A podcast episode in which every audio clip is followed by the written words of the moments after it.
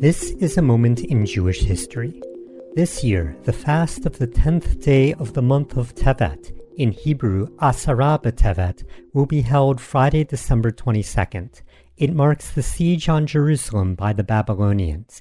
In the Bible, in 2 Kings, it states, On the 10th day of the 10th month, Nebuchadnezzar moved against Jerusalem.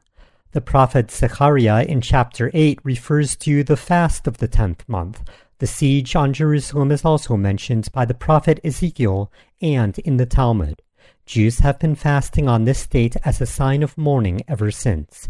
In modern times, the date was used to reference the Holocaust and the struggle for freedom for Soviet Jewry.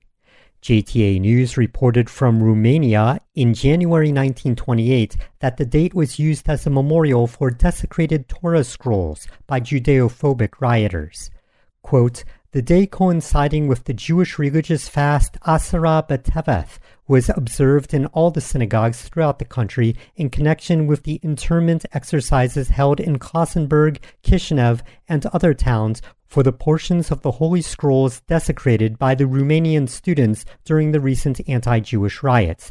The internment exercises were given a strict private character. Only rabbis and community officials attended because of the insistence of the Romanian officials.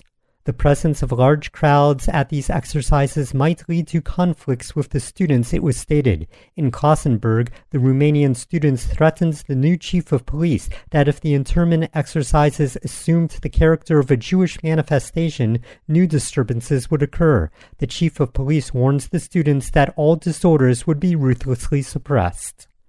After the Holocaust, the date became a day for reciting Kaddish for loved ones whose date of passing was unknown. January 1929 was the first official Holocaust memorial since the founding of the State of Israel. JTA reported the Chief Rabbinical Council for Israel has proclaimed today, the 10th day of the Hebrew month of Tevet, as a day of remembrance for the six million European Jews who perished at the hands of the Nazis during the war. A special memorial light will be kindled tonight and tomorrow in every Jewish home and synagogue. The Kaddish prayer will be recited in public. A special memorial service will take place in the Great Synagogue here, in which participants will fast and recite traditional memorial prayers. Special religious services will also be held in Israeli army camps. Similar services will also be held in the United States and in various European countries. Dr. Robert Gordis, president of the Synagogue Council of America, said today that the observance of the Universal Day of Mourning for Jewish Martyrs will be established as an annual memorial day on which Jews the world over will commemorate the murder of the millions of their brethren in this last decade. A year later, the JTA reported that memorial services were held on the fast of the 10th day of Tebeth. The principal service took place on historic Mount Zion, where Chief Rabbi Isaac Halevi Herzog and representatives of immigrant groups in Israel assembled hundreds of objects which had been fashioned from the scrolls of the law by the Nazis. Rabbi Herzog and other participants in the rites covered themselves with ashes taken from a furnace, symbolizing the destruction of the six million Jews who died as martyrs for Kiddush Hashem.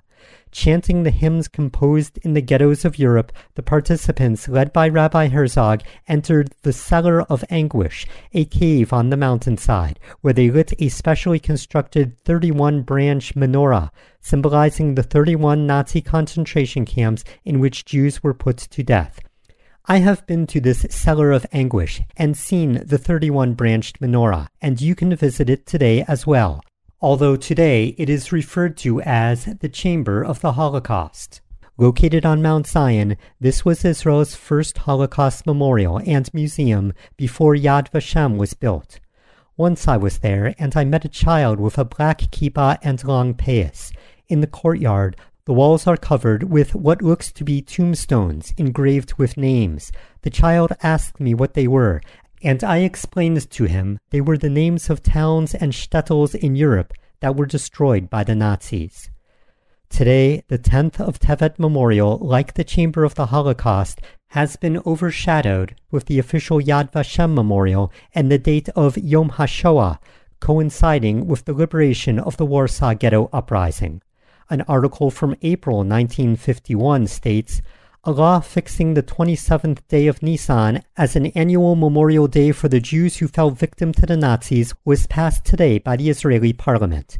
Members of the parliament were moved to tears when the aged Rabbi Mordechai Nurock, who himself was rescued from Nazi hands, rose to eulogize the six million Jews who perished in the Nazi extermination camps and ghettos. Rabbi Nurock, born in what is today Latvia, personally met Theodor Herzl and attended one of the Zionist congresses. During World War I, he established a hospital and he worked with Zionist movements and the Jewish Agency. During World War II, he helped evacuate Jewish refugees. Rabbi Nurock was exiled to Siberia and imprisoned for 14 months. After Israel's independence, he was elected to the Knesset, where he initiated the creation of Yom HaShoah and also the law for prosecution of Nazis and their helpers. By the late 1960s and early 1970s, the movement to help Jews in the Soviet Union gained momentum the 10th of Tevet coincided with a massive rally on behalf of Soviet Jewry. An article from December 1970 states an estimated 6,000 to 10,000 New Yorkers, Jews and non-Jews, braved the biting winds in Foley Square today for a Soviet Jewry solidarity rally. Mayor John Lindsay proclaimed a day of concern and said, We meet this afternoon as Jew and Gentile, black and white, young and old.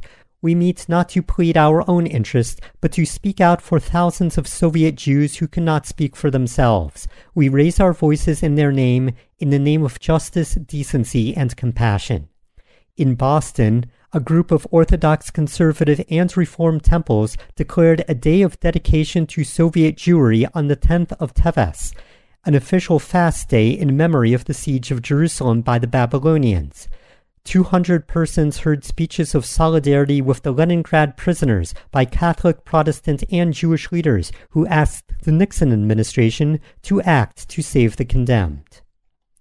In January 1971, British Jews observed a day of fast and intercession for Soviet Jewry in accordance with the proclamation by Chief Rabbi Dr. Emanuel Jakobovits, who dedicated Asara B'Tevet as a day for Russian Jewry.